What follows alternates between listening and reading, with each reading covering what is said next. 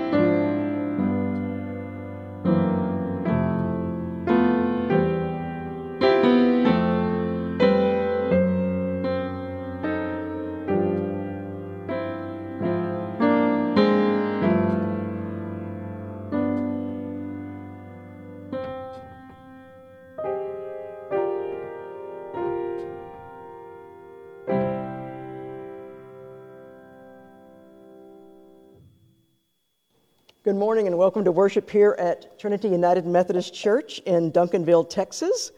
We are so happy to have you joining us in worship today, whether you are here in the sanctuary or you're worshiping with us at home. Today is Transfiguration Sunday. It's the typical Sunday right before the season of Lent. And normally the seasonal color for Transfiguration Sunday is white. And I had plans today to wear my white clergy shirt and my white stole. But then we've had a very busy week in the news this week. And so I decided instead to wear my blue clergy shirt and my gold stole. And I'm wearing these colors as the colors of the Ukrainian flag in order to support them and all that they are going through. And so I know that we've just had a tough week in the news this week. We'll be talking about that a little bit later on during the service. But I think it's a great day to be worshiping because I really need to have some words with God all this last week and today as well. If you could see Christ as he really is, would you find that vision to be beautiful or would you find it terrifying? We'll also be talking about that later on during our message. As usual, we'll be taking live prayer requests. So if you are worshiping at home and you have a joy or a concern or request a blessing, just post it there in the Facebook feed. Of course, if you're here in the sanctuary, we have our prayer request cards there in the back as you enter the sanctuary. Next Sunday is going to be Communion Sunday. It's also be the first Sunday of Lent, but it's also going to be Communion Sunday. So if you are worshiping at home, make sure you have your bread and either your wine or grape juice ready to join with us in the sacrament. The March Communion Rail offering is going to be for UMCOR, that's the United Methodist Committee on Relief, another one of my very favorite organizations. This is the relief arm of the United Methodist Church. It always gets really high ratings from all those agencies that rate charities. And I might add, we already had this planned that we were going to have UMCOR as our March Communion Rail offering. But it just so happens UMCOR is in the Ukraine, got partners on the ground, and is part of the quest there to get relief to the Ukrainian people. So I think it's a great coincidence or serendipity that we're going to be giving to UMCOR during this next month, so that some of that relief can get to the Ukraine. This coming Wednesday is actually the beginning of Lent. It's going to be Ash Wednesday. We will have our Ash Wednesday service here Wednesday evening, 7 p.m. We will have it on Facebook Live as we normally do our services. But I would like to just suggest, for those of you who may not have been joining us yet in person, that now, especially since the CDC has now come out with the new guidelines about masks, that you might consider as a Lenten discipline to be with us in worship in person through the season of Lent. And that would start this coming Wednesday, where we'll do our traditional imposition of the ashes. And then the next Sunday, the first Sunday in Lent, March 6th, we'll be starting a new sermon series that I'm really excited about. You might recall 2 years ago when we did a sermon series for Advent, where both Wesley and I did sermons in the first person of those who have been part of the Christmas story. And we're going to be doing this again for Lent and Easter. We wanted to do this 2 years ago, and then the pandemic happened. So now that we're back in our sanctuary, we're going to do the sermon series that we wanted to do 2 years ago, and we're calling it Easter in the First Person. And you'll be able to hear the story of Easter from the perspective of those that were part of the Easter story. Always remember that we have our connection groups, too, that meet on Sunday mornings. Our UM Disciplines class and then our Lyft class. Also on March 6th, they're going to be starting their new study of the book Witness at the Cross by Amy Jill Levine, one of my favorite writers and Bible scholars. And we'll also, this is also a book that tells the story of Holy Week from the perspective of those who are there. The videos are going to be on Amplify, but I want to tell you, to remind you all, that you don't have to be part of the Lyft class to enjoy the Amplify videos. You can also go and view these videos on Amplify. And the directions to be on Amplify are in the latest issue of the Trinity Times, our online newsletter. And then, of course, our other connection group is our Pastor's Bible Study on Wednesday evenings, 7 p.m. on Zoom. And now let us enter into a spirit of worship and prayer with our opening chorus.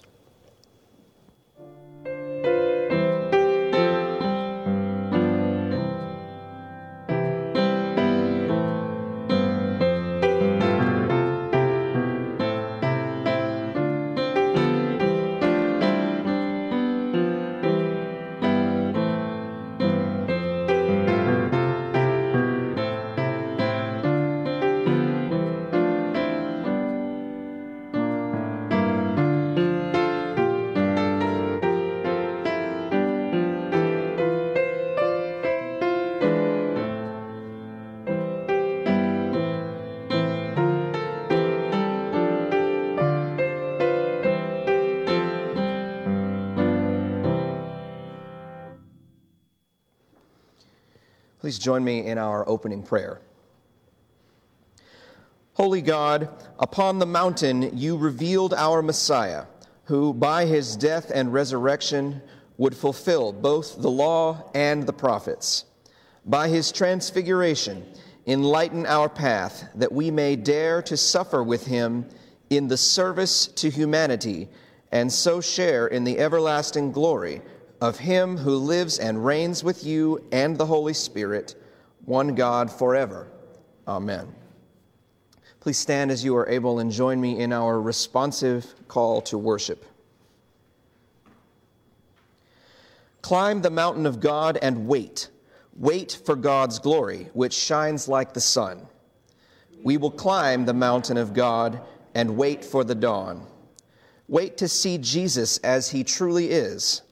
Wait for Christ to reveal the heart of God. Wait to gain courage for the terror of the night. Wait for the Spirit to dispel the darkness. Wait to behold God's glory. Wait to see God's shining like the sun. We may need it now as much as any other time. Our wish to you is peace be with you. Please join in the singing of our opening hymn. You'll recognize the tune and all the words will be on the screen.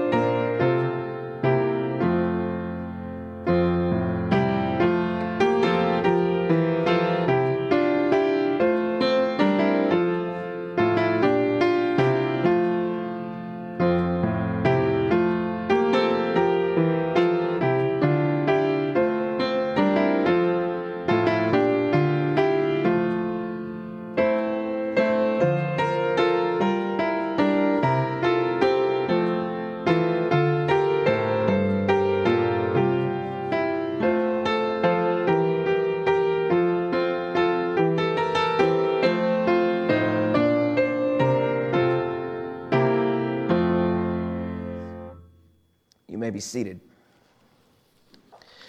Please join me in our prayer for illumination.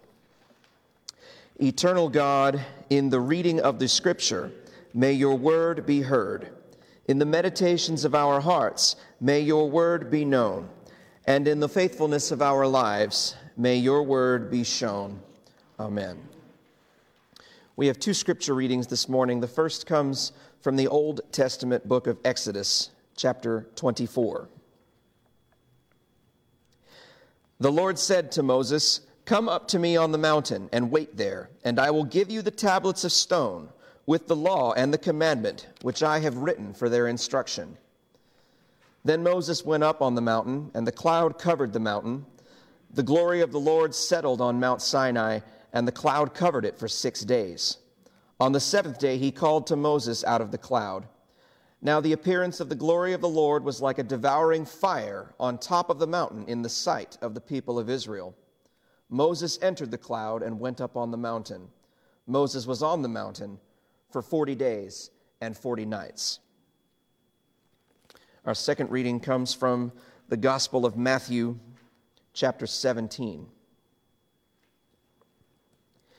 6 days later, Jesus took with him Peter and James and his brother John and led them up a high mountain by themselves. And he was transfigured before them, and his face shone like the sun, and his clothes became dazzling white. Suddenly there appeared to them Moses and Elijah talking with him. Then Peter said to Jesus, "Lord, it is good for us to be here if you wish. I will make 3 dwellings here, one for you, one for Moses, and one for Elijah." While he was still speaking, suddenly a bright cloud overshadowed them, and from the cloud a voice said, "This is my Son, the beloved. With him I am well pleased. Listen to him." When the disciples heard this, they fell to the ground and were overcome by fear. But Jesus came and touched them, saying, "Get up and do not be afraid." And when they looked up, they saw no one except Jesus himself alone. As they were coming down the mountain, Jesus ordered them, "Tell no one about the vision until after the Son of Man has been raised from the dead." This is the word of God for the people of God. A year ago, I shared with you the story about a group of people who had been born blind. They were blind since birth, and they were able to undergo a surgery that restored their sight. And their amazing story is told in a book that was written in 1959 by Marius von Zenden, and it's entitled Space and Sight. And the book describes the experiences of these formerly blind as they learn to adjust to their newfound perception. For example, most of them actually learn to distinguish the different colors relatively easily and quickly. But the hardest thing for them to learn was how to perceive space and distance and perspective.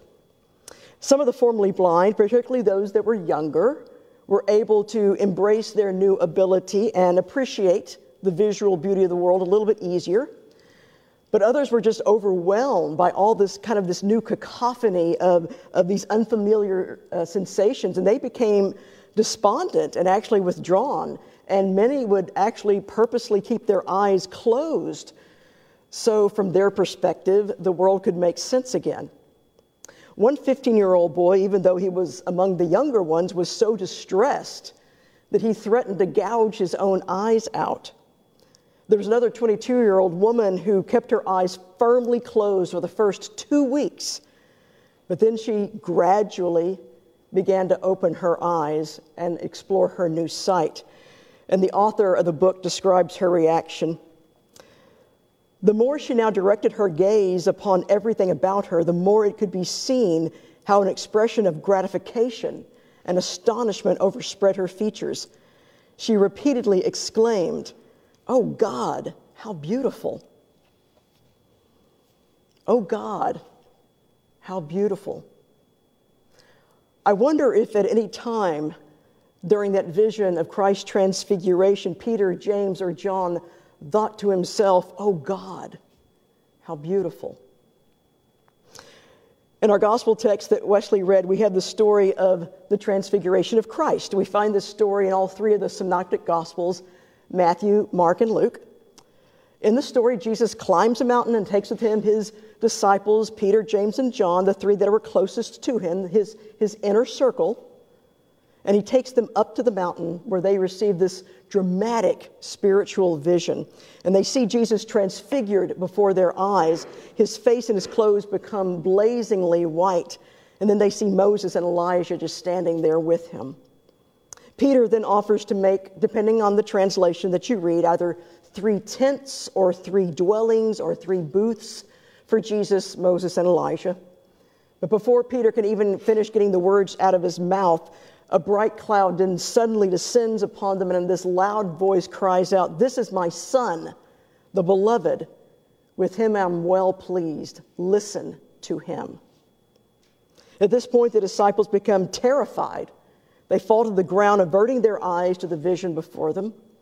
Like the blind who can suddenly see, the vision just becomes more than they can take in, more than they can assimilate. So they close their eyes so that the world to them can make sense again. Today, Wesley read this Transfiguration story as told in the Gospel of Matthew. And Matthew is the Gospel that was written primarily for a Jewish audience. And so Matthew is always deliberately trying to make the connection between Jesus and the Jewish faith. And Matthew knew that his Jewish readers would recognize the scene of the Transfiguration from similar scenes that the Jews would be familiar with of the life of Moses, as Wesley also read earlier from the book of Exodus. Moses also encountered God in a cloud at the top of a mountain. And later in that same book of Exodus, it describes Moses' face, not unlike Jesus' face, as shining so brightly as the result of meeting God upon the mountain that he had to wear a veil over his face. Or we might, nowadays, he had to wear a face mask over his face. In both Matthew and Exodus, the high places are where we come into direct contact with God. The Transfiguration, it happens on a mountain. Jesus' first sermon in Matthew is the Sermon on the Mount. In the temptation story in Matthew, Jesus is taken to this high mountain where Satan offers him all the kingdoms of the world. And of course, it's on a hill outside Jerusalem where Jesus faces his greatest challenge of all. As he is transfigured, Jesus appears with Moses and Elijah, who represent then the law and the prophets. Jesus had said earlier in that Sermon on the Mount that he had not come to abolish the law and the prophets, but he had come to complete them, to fulfill them. And in all these ways, then Matthew has highlighted Jesus' connection to Judaism. But the Transfiguration is more than just an illustration of Jesus' ties to Judaism. In the Transfiguration, Peter, James, and John receive the gift of sight. For a short window of time, they are given to the ability to see Jesus in his true reality, to see both the human and the divine simultaneously. And so here they perceive, in a way, a different kind of Sermon on the Mount as they get this visual manifestation of the true nature of Christ. Last September and October, we explored the different branches, traditions, and denominations of the Christian church in our sermon series, Christianity's Family Tree. And we talked about how the Christian church consists of 3 major branches. And 2 of these branches, our own Protestantism as well as Catholicism, are 2 of the branches that we're most familiar with. But there's this 3rd branch that is not as well known in the West. And this 3rd branch of the Christian church is the Eastern Orthodox Church. And not unlike Protestantism, Eastern Orthodoxy has several sub-branches. Sometimes the most well-known of these is the Greek Orthodox Church. 2 other of those sub-branches are, interestingly, the Russian Orthodox Church and the Ukrainian Orthodox Church. Representing the Orthodox faith is the predominant faith, the dominant religion in both of those countries. And for the Orthodox, the Transfiguration is a central core image for discipleship. And here is an Eastern Orthodox icon depicting the Transfiguration. And to understand the Eastern Orthodox view of the Transfiguration, we must first understand the Orthodox view of worship. Much has been written and debated over the last few decades about the use of traditional and contemporary styles of worship in the modern church. And each style has its pros and cons, and each style can either be done very well or very poorly. In very well done contemporary worship services, participants feel as if God has graciously reached down from heaven to meet them where they are. We can't make our way up to God, so God comes down to us. Abide with us here in all this messiness of our life. And that is contemporary worship. In traditional worship, participants feel as if God has graciously reached down to us and carried us up to heaven. And so meets us right here in heaven, where we get a glimpse then of the divine glory. And while we are in this divine glory, while God has taken us up to heaven, here we are convicted and comforted and strengthened for the journey of life on earth. So in contemporary worship, we experience God as having come down to us. And so therefore, in contemporary worship, we use music and other worship elements that are a lot like things we find here on earth. Songs, for example, that sound a lot like what we hear on the radio. A message that might have a lot of everyday illustrations and analogies, and a worship space that may look very little different from other types of gathering spaces that we find. In traditional worship, because now we experience God as having lifted us up to heaven, we use music and other worship elements that are deliberately not like the ones we find in everyday life. The music sounds nothing like the music that we hear on the radio. The words of the liturgy and the sermon use a specific biblical and theological vocabulary, and the worship space doesn't look like spaces we find normally. It has things like icons and banners and stained glass. And we United Methodists, we use both forms of worship, often blending together elements in the very same service. But in Eastern Orthodox services, as I've said in the past, in an Eastern Orthodox service, it is like traditional worship on steroids. There is elaborate liturgy and ritual, usually taken from very ancient sources. The priests are dressed in very fine attire, much more elaborately than I ever dress in. The worship space is just alive with icons and art and color. And there's often an incense filling the air. And so for the Orthodox, the more otherworldly the service and the worship space appear to be, the more they feel like they are in the very presence of God. Now, when the Orthodox then read the story of the Transfiguration, it is for them an image of Christian worship and discipleship. When we go up the mountain, that is, as we enter the presence of God through the spiritual disciplines, the disciplines of worship and prayer and fasting and scripture reading, then we can see a glimpse of the glory of God. And for a brief time, we're transported to heaven, and we can perceive just a little bit of what Christ really looks like. So for a brief time, our true sight is restored, and we can see all the colors of the divine presence.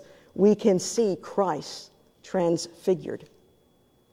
In the presence of God, we're made aware of our own mortality, but we're also made aware of the extravagance of God's love and grace and mercy.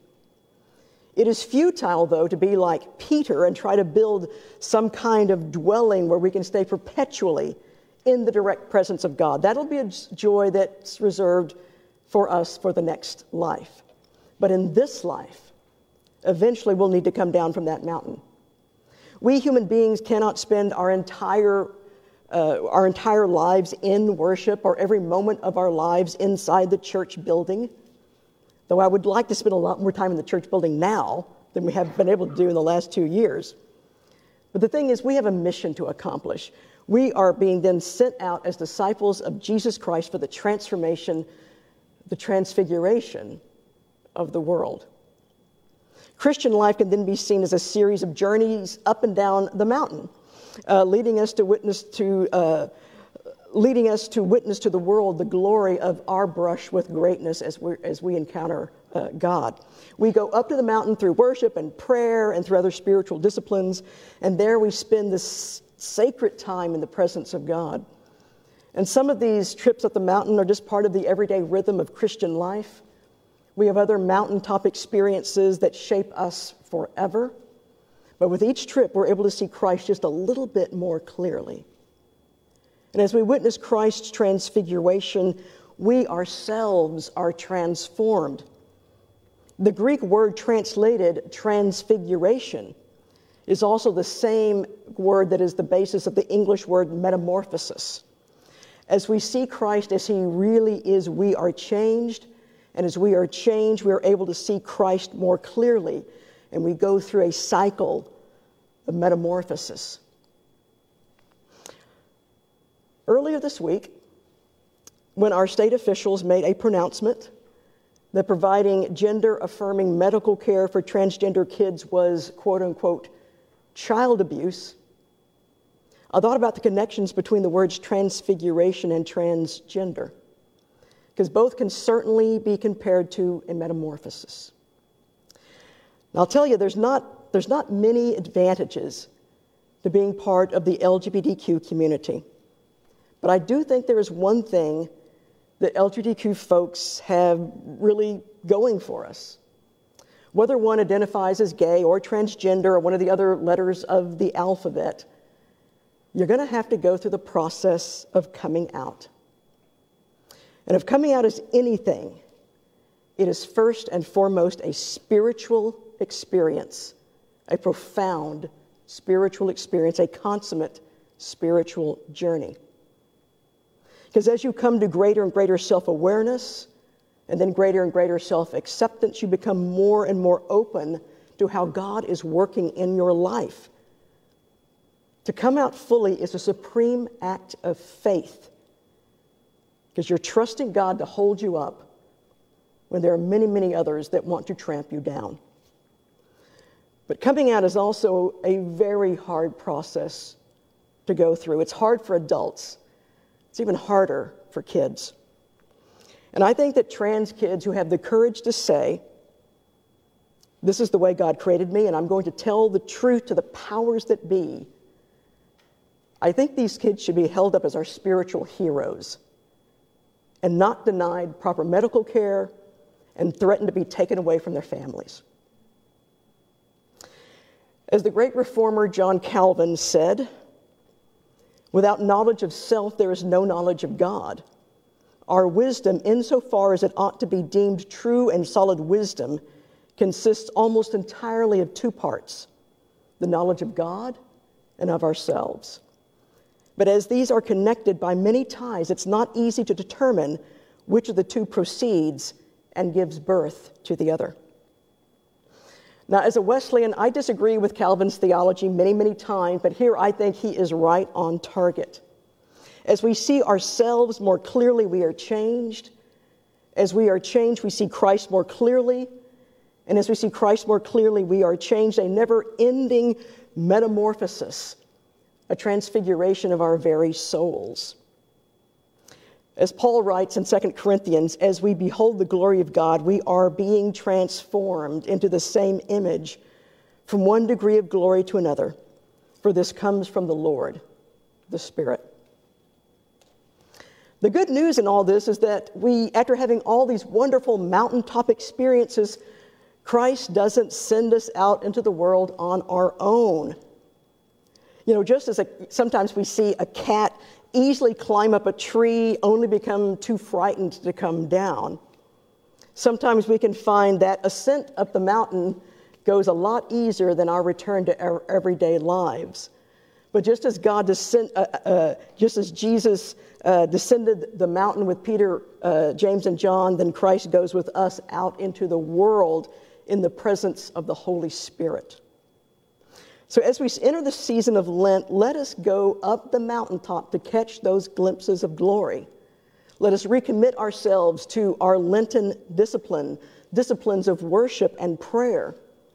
Let us enter into a new and richer appreciation of the cross, where a different dimension of the glory of Christ is revealed. And then let us come down the mountain and tell others the story of Jesus and share with them this story of glory. I pray that we'll all be able to experience the glory of the Lord. And the next time that we behold the face of Christ, we will do so with new eyes. And we'll be able to say, oh God, how beautiful. Amen. Please stand as you're able and join in our hymn of response. Again, you'll recognize the tune, but all of the words will be on the screen.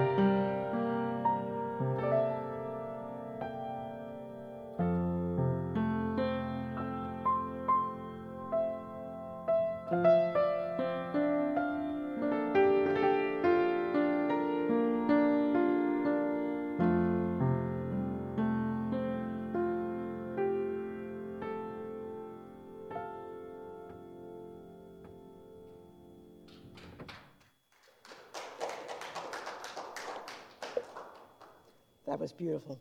That really was. Now we come to the part of our service where we lift up our joys and concerns to the Lord. And I think we have a lot of concerns this week. I want to continue. We've been praying for the last few weeks. The friend of the mother of one of my friends named Ann, who has been going through some difficult times. She was found unconscious. She's in rehab now. So I want to continue to pray for Ann and my good friends Mike and Barbara as they try to care for her. And so for Ann and Mike and Barbara and their medical team, Lord, in your mercy, hear our prayer. We want to keep in mind also that Lori Butler's mother, Jeannie, passed away on Friday.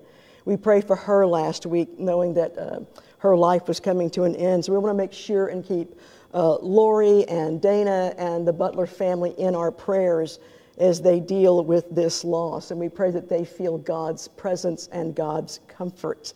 So, Lord, in your mercy. Of course, we want to be praying for Ukraine. But before we get to that, I want us to continue to be praying for our church building. Every Sunday I come here, I see a little bit more done. And I saw the baseboards seem to have arrived in this last week, and they do look very, very good. And I've heard a rumor that the built-ins in my office are going to get here in this next week. Strong rumor. It's a strong rumor.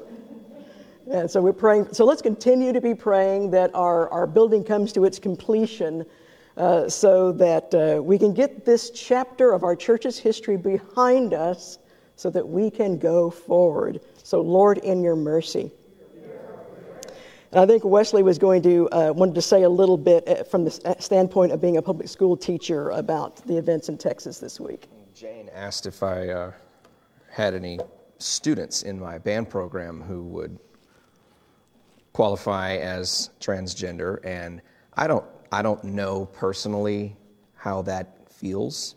I'm not that way. What I do know is that I have one student who is a transitioning male, and I have two students who are non-binary, who use they, them pronouns. What I do know is that one of my non-binary students does not have the support of their family, has told me so. One of the privileges of my job is to be a trusted adult when perhaps they don't have anyone else in their life that they can share those kinds of things with. I have had students come out to me before, which is a tremendously powerful thing to be a part of. For anyone to say that the adults in the lives of these kids would be subjecting them to abuse by providing them the medical care and the attention that they need and deserve is an insult to me. I am not a member of the LGBTQ community, so again, I cannot speak to this from my own personal experience, but I do know that I go to work every day and I try my best to make sure that all my kids, regardless of what their circumstances are, have what they need. In an effort to try to understand this better, like what does this say? What did the governor say? I came across some words from a lady named Rachel Hill, who is the Government Affairs Director for an organization called Equality Texas, and she presented some facts and some figures that I thought were important. Number one, every major medical association, everyone, has made clear that affirming health care for transgender youth is medically necessary and life-saving, both physically and mentally. And these communications from the governor have the potential to create an intense, chilling effect in affirming trans kids across the state. Another fact, neither the Attorney General nor the governor have the power to change the law. The AG opinion and the governor's letter are not legally binding documents. It is up to the courts to interpret Texas laws and the Constitution, which is something important to keep in mind. Another fact, no court in Texas or anywhere in the United States has ever found that gender-affirming care can be considered child abuse. Another fact, Texas law not the governor, Texas law protects families from false reports of child abuse, and federal law protects transgender students' privacy in schools. I have been told in the past that it is my responsibility to report these kinds of things, and I will not do that. This may be considered more opinion than fact, but I believe it to be valid that as we approach this week's primary elections, how much of this is political theater to score points. You know me, you know that I'm not afraid to shy away from controversial topics, but this one really, really got under my skin, really, really bothered me. So when Jane asked if I had anything to say, the answer was, why, yes. As a matter of fact, I do. He's never turned me down. I might add, the Reconciling Pastors and I have been in quite a bit of conversation this last week. Both teachers and pastors are given special responsibility to report abuse. And I can assure you in this church, such abuse will never be reported. So I want to say then, just for all the kids that are part of the care, part of our care, for the teachers that have to teach them, for their parents, and for their doctors who have to make decisions, let's just pray for wisdom. So Lord, in your mercy, hear our prayer. I think we need to be praying, of course, for Ukraine. I want to be lifting up a few specific names. Be praying for Bishop Edward Khegev. He is the bishop, the United Methodist bishop, for both Ukraine and Russia. He himself is Russian, and he shared on his Facebook page this week, "I'm ashamed of my country and hurt for the loss of human lives. This is a disgrace. How many corpses of war should appear in Russia and Ukraine in order for this nightmare to end?" So I think Bishop Khegev is going to have the wisdom of Solomon to get through this as he tries to be a bishop to both of these countries. District Superintendent Oleh Starodubets, who is the district superintendent there in Ukraine, he and his wife were co-pastors of the church in Kiev until recently, and now he is district superintendent. So we want to keep Oleh and Yulia Starodubets particularly in our prayers. Another pastor, one in Lviv, Reverend Vladimir Prokip. I'm not great with Ukrainian names, but God knows who I'm talking about. So keep all of these in our prayers specifically. There are United Methodist churches in Ukraine and Russia. And the ones in Ukraine are going to be keeping their doors open to be able to offer whatever ministry they can to the people there, to be a place of shelter for those. And we know that those pastors in a congregation are going to have difficult decisions to be made in the weeks, months, maybe even years going forward. We will be posting to Facebook after the service the specific advance numbers through the United Methodist Church that you can give both to their relief efforts, which will be going to Ukraine, as well as a specific advance number that supports the pastors of Ukraine and those congregations as well. And those will be posted to Facebook after the worship service. I want to close then with this prayer that the British Methodist Church printed and released this last week. It's not going to be on the slides because I just got this off of Facebook today, or off the internet today. But as I read this prayer and as I raise my hand, I would like for you to respond, we pray to the Lord. Holy and gracious God, we pray for the people of the Ukraine and the people of Russia, for their countries and their leaders. We pray to the Lord. We pray for all those who are afraid, that your everlasting arms hold them in this time of great fear. We pray to the Lord. We pray for all those who have the power over life and death, that they will choose for all people life in all its fullness. We pray to the Lord. We pray for those who choose war, that they will remember that you direct your people to turn swords into plowshares and to seek peace. We pray to the Lord. We pray for leaders on the world stage that they are inspired by the wisdom and courage of Christ. We pray to the Lord. Above all, Lord, today we pray for peace in Ukraine. We pray to the Lord. We ask this in the name of your blessed Son. Lord, have mercy. Amen.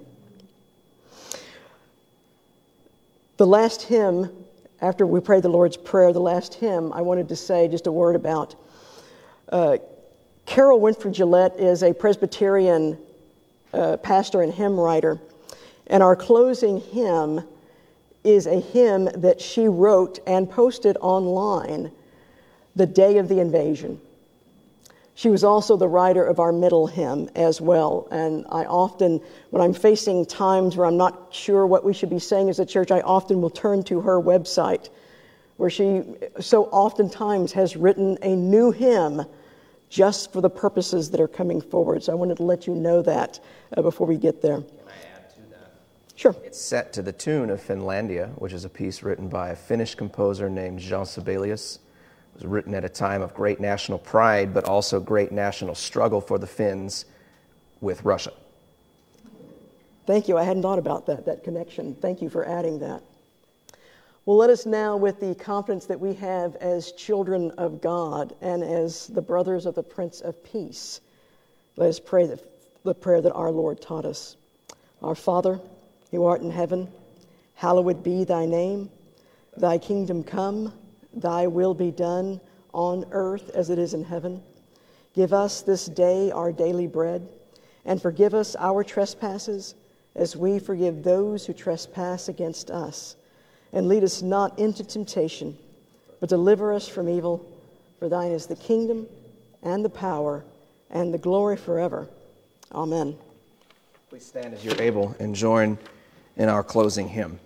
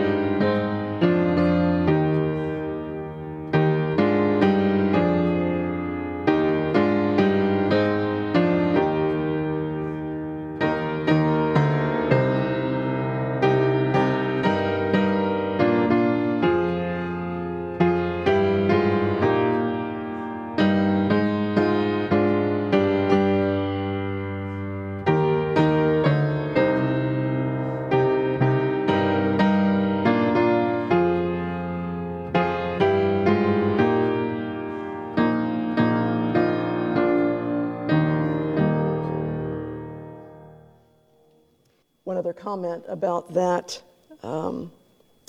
Finlandia was my favorite hymn tune of my late mother.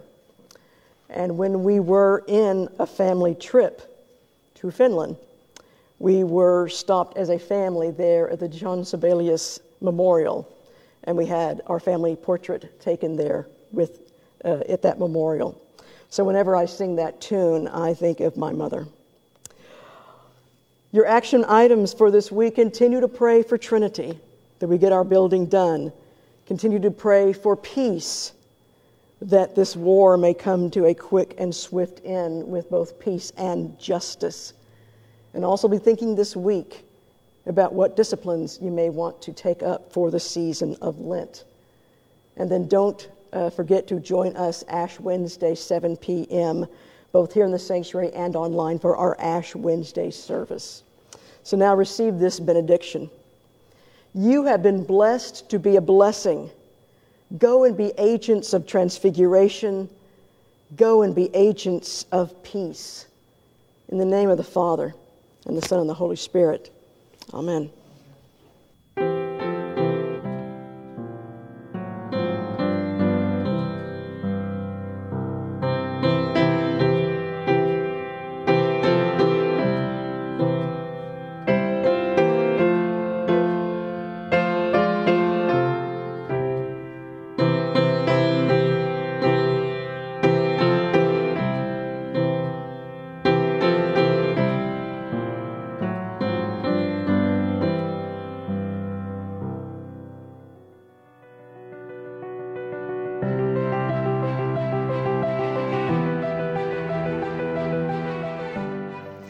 We hope you enjoyed and were blessed by today's service. Join us every Sunday here on Facebook Live at 11 a.m. Next Sunday, we begin a new sermon series, Easter in the First Person.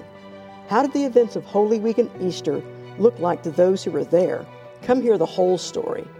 You'll find recordings of all our services on our podcast, Jane's Most Excellent Church Adventure.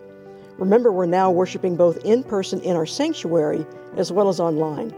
God bless you in the week ahead, and we'll see you Sunday at Trinity United Methodist Church.